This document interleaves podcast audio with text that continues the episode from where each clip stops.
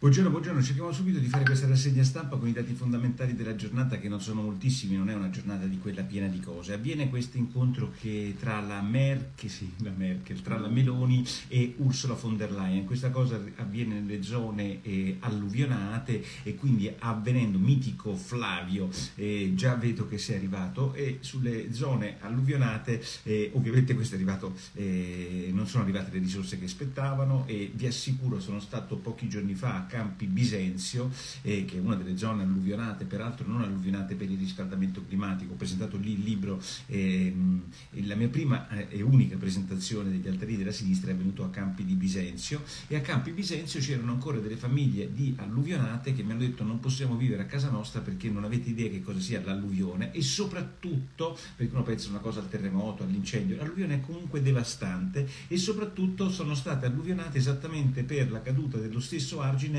che ehm, si verificò eh, 15 anni prima, quindi non è tanto, è sempre la stessa incuria dell'uomo. Allora si presentano von der Leyen e Meloni e i titoli dei giornali oggi ci dicono che servono e che verranno dirottati 1,2 miliardi del PNRR, così come modificato, anche per la ricostruzione delle zone alluvionate. Il che va benissimo, sono ben contento di utilizzare il debito invece che fare cose totalmente inutili. Abbiamo visto visto dei piccoli comuni, l'abbiamo raccontato a Quarta Repubblica, che facevano totalmente opere pubbliche inutili, almeno voglio dire, ristrutturare e rattoppare le città alluvionate sono un passo avanti, ma il punto sostanziale è un altro, ci sono state contestazioni nei confronti della Meloni, la Meloni è stata molto gentile nei confronti di Bonaccini, Bonaccini nei confronti della Meloni, i giornali dicono che c'è stato un retroscena di una ripresa di rapporti tra di loro, beh ci sta tutto, boutique la tenda Santa Margherita sempre numero uno, il punto cari amici è un altro, che porca di quella puttana, se voi aveste una casa che diventa alluvionata, inagibile per colpa dell'incuria dell'uomo,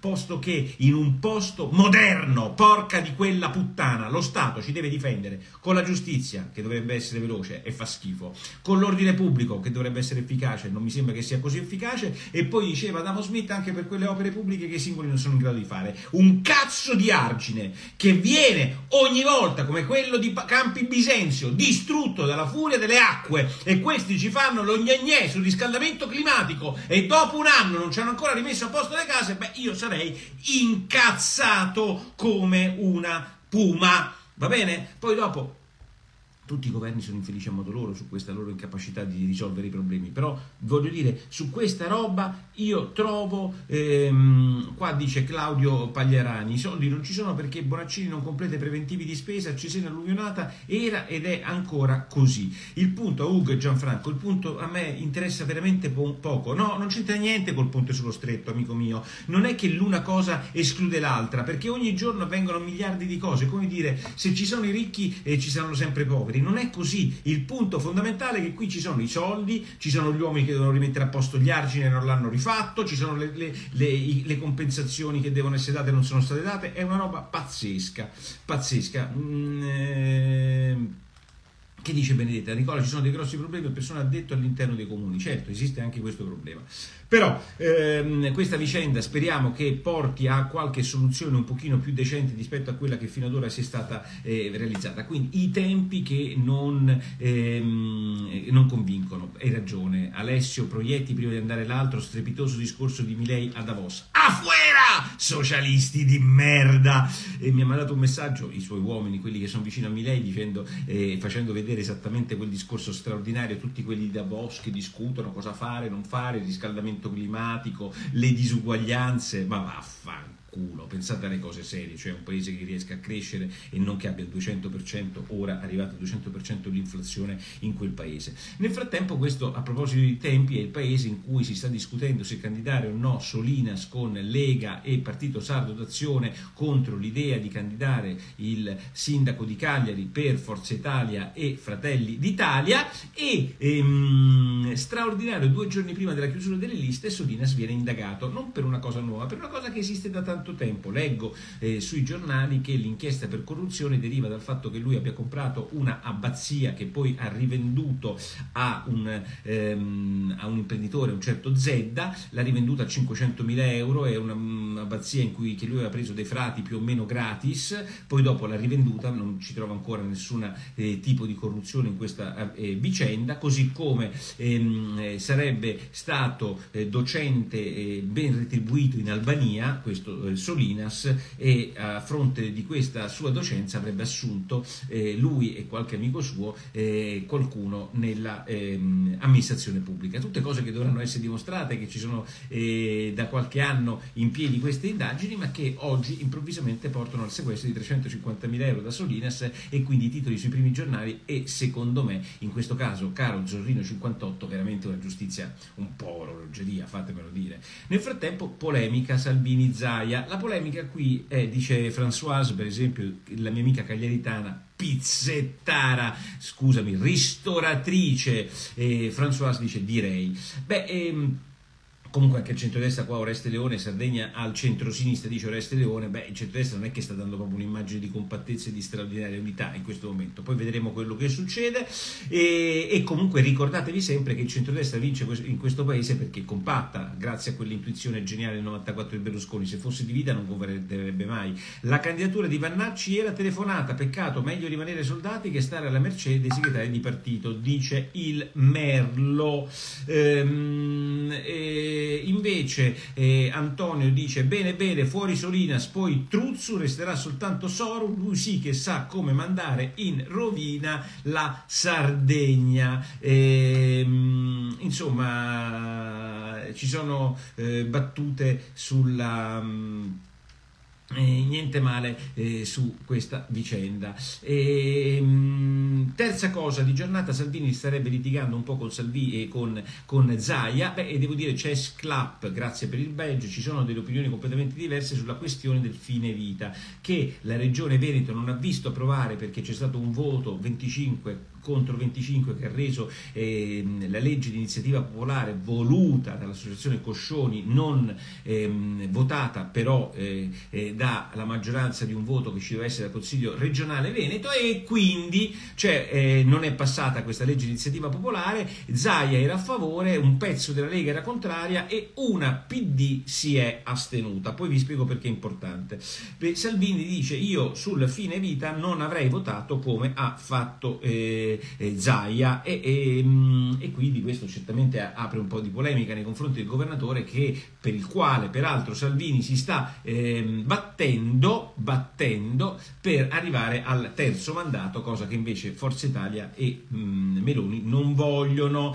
La Stefanelli oggi sulla eh, Corriere della Sera, perché ovviamente il fine vita è una cosa che piace molto ai progressisti di sinistra, anche io che sono libertario penso che sia anche giusto eh, trovare una soluzione per questa roba del fine vita, però il punto è un altro. Il punto fondamentale è che la Stefanelli dice Zai apparentemente ha perso, ma in realtà ha vinto perché ha posto un grande tema etico al centro del dibattito politico. Tesi del Corriere della Sera di oggi.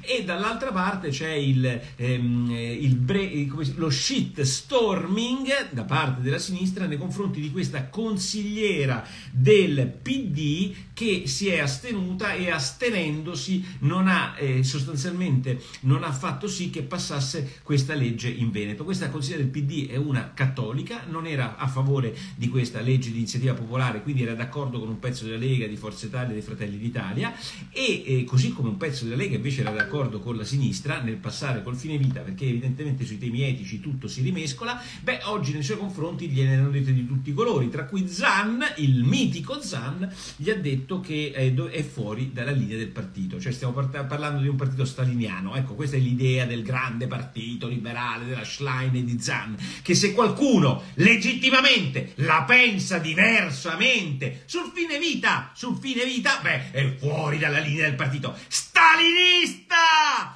Perché questo è il punto fondamentale, questi sono dei leninisti stalinisti Voglio dire, è una cosa pazzesca, pazzesca. Oggi l'intervista a questa eh, parlamentare del PD in cui il giornalista, che sono tutti di sinistra, di quella sinistra bella, per benina, io la penso come loro, ma non mi permetterei mai di dare, eh, insultare fino alla morte come stanno facendo quelli come la povera Piddina che vota contro. Beh, insomma, cosa dice il giornalista del PD? Eh, invece di astenersi sarebbe potuta uscire dall'aula. Complimenti per il consiglio. Ormai la, come possiamo dire, eh, la fenomenologia intervista a Barbera, cioè della Liana Milella, in cui i giornalisti eh, sferzano e sperano che i loro interlocutori dicano qualcosa di antifascista, è dilagante. E quindi anche il giornalista dice alla consigliera PD, ma perché non è uscita la... E la consigliera PD ha detto, toc!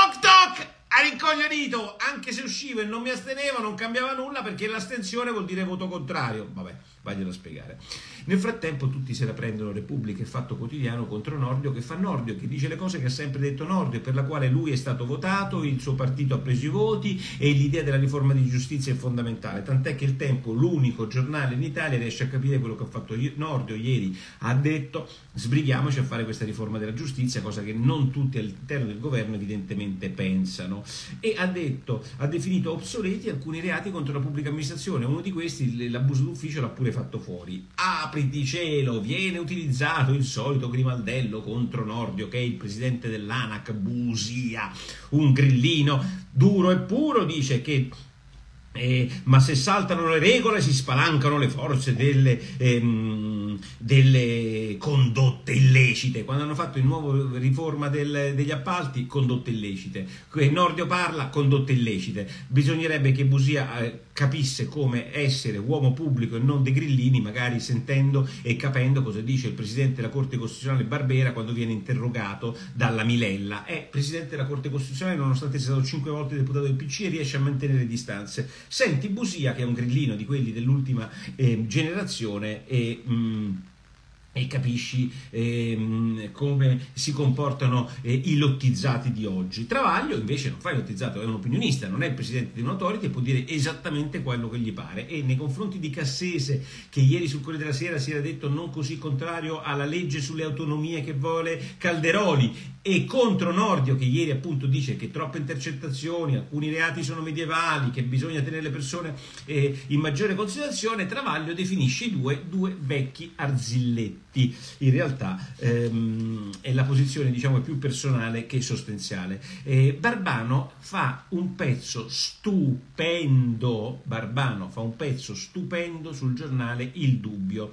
perché Barbano spiega al Dubbio e chiede al Dubbio e chiede soprattutto ai carabinieri che hanno, inter- hanno eh, interrogato la eh, eh, ristoratrice che poi si è suicidata, per quale cazzo di motivo l'avete interrogata? E la Lucarelli gli risponde: è ovvio, l'hanno interrogata perché volevano sapere chi avesse scritto quella recensione, non se fosse vera o falsa, chi avesse scritto quella recensione contro i gay e i disabili. E Barbano fa: toc toc! Brutte teste di minchia, ovviamente lui è un signore, brutte teste di minchia. Il DDL Zan, grazie a Dio, non è passato. E quindi un'opinione sui gay e sui disabili, per quanto orrenda, si può avere e non è un reato. E io dico grazie a Dio, grazie a Barbano, grazie ai liberali, grazie agli emendamenti americani, si può dire che Porro è uno stronzo, che Porro sembra un, un deficiente con la maglietta rosa e nessuno può essere indagato, nessuno può essere colpito del reato e si può dire questa cosa anche nei confronti degli handicappati o dei disabili o dei gay o degli eterosessuali, perché una cosa è l'orribile, ignobile eh, insulto e, e atteggiamento, diciamo, contro l'educazione civile, che noi oggi ovviamente rispettiamo, è una cosa e un reato. Questa è la differenza tra rendere reato una cosa e l'altra. Ma questa cosa qua, questa cosa qua eh, evidentemente la Lucarelli non lo sapeva e neanche i carabinieri. Perché interrogano una signora per sapere chi ha scritto quella recensione? Quella recensione non è un reato. Vi può far schifo, ma non è un reato. E questa... Ehm, banda di somari giustizialisti che fa questa roba qua evidentemente ha interrogato questa signora su una roba che non poteva ehm, evidentemente essere configurata come un reato. Vabbè, insomma, questa cosa di, eh, eh, di, di, Barbano oggi sul dubbio è la cosa più intelligente che ho letto fino a questo momento. Eh, nel frattempo c'è eh, un'altra cosa molto divertente, questa occupazione del tasso e la rivolta dei somali è il titolo di libro, ha ragione, perché i genitori di quelli che prendono 5 in condotta perché i figli hanno occupato adesso piagnucolano e si rivoltano. Grazie a Gianfranco per il tuo solito super sticker. E l'altra cosa... Eh, ehm, E su questo è il pezzo di Borgo Nuovo, molto bello anche il pezzo di Borgo Nuovo che ci spiega che prima occupano e poi frignano, beh insomma è il pezzo che vi consiglio da leggere perché è molto divertente. Veneziani oggi stupendo perché ci spiega fermi tutti anche su questa roba di Gramsci, va bene che San Giuliano gli dedica la targa al Quisisana, quello che volete voi, però fermi, quello era un leninista, voleva la rivoluzione leninista, liberale che, questo lo ricorderei anche ai nostri amichetti di destra che sono affascinati da Gramsci, ma di che cazzo state parlando? Anche qui non confondiamo i piani, nessuno di noi sta dicendo che era uno stupido, che non era un intellettuale, però per favore Gramsci lasciamolo ai cazzo di comunisti, va bene? I liberali nel loro canto, col cazzo che ci mettono Gramsci, chiaro? Caro San Giuliano, caro eh, giornalismo diciamo d'antan, Gramsci non è la nostra cup of tea, era un leninista. E c'è, non c'è bisogno di un liberale come sottoscritto per dirlo, basta uno storico, basta un intellettuale come Veneziani che oggi bene lo scrive sulla verità. Eh, ci sono altre cose molto più serie, cioè Putin e il rischio che la cosa si eh, ampli nei, confi- nei, nei, nei Baltici, eh, il, il, leader estone dice ragazzi guardate che se lasciamo perdere Putin quello ci, ci attacca e lo stesso Putin ha detto eh, si scaglia contro la Lettonia.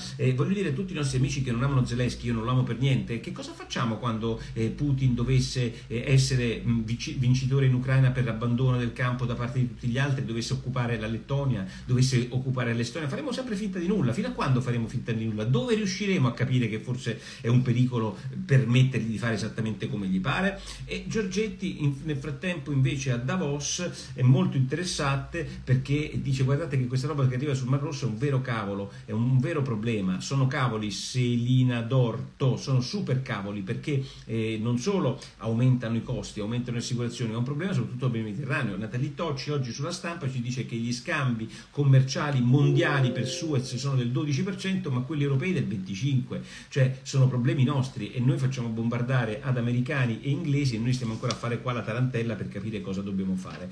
E, um, Kate operata su tutti i giornali eh, che hanno però il coraggio di dire all'interno che la cosa è grave, ma dicono non è un cancro, così parliamo eh, sinceramente di quello che sta avvenendo. E la Lagarde, la Presidente della BCE, ha detto che non taglierà i tassi di interesse eh, repentinamente, questo ha eh, fatto sì che accusassero i colpi i mercati finanziari, ieri ha perso eh, quotazioni la borsa di Milano e il messaggero ha detto però, in, eh, vedendo il eh, bicchiere, un po' più pieno, che eh, però entro l'estate qualche ritocco ci sarà. Brutti invece i dati sulla macroeconomia italiana perché il, il, il Presidente della Banca Centrale Italiana, il Governatore della Banca Centrale Italiana Panetta dice che il PIL sarà sotto l'1%. Queste le informazioni fondamentali della giornata, poco di più, poco di meno meno rispetto a quello che ha detto e, e non si può non finire con Milei a Davos, ha vinto il punto, il set e la partita. Fuera!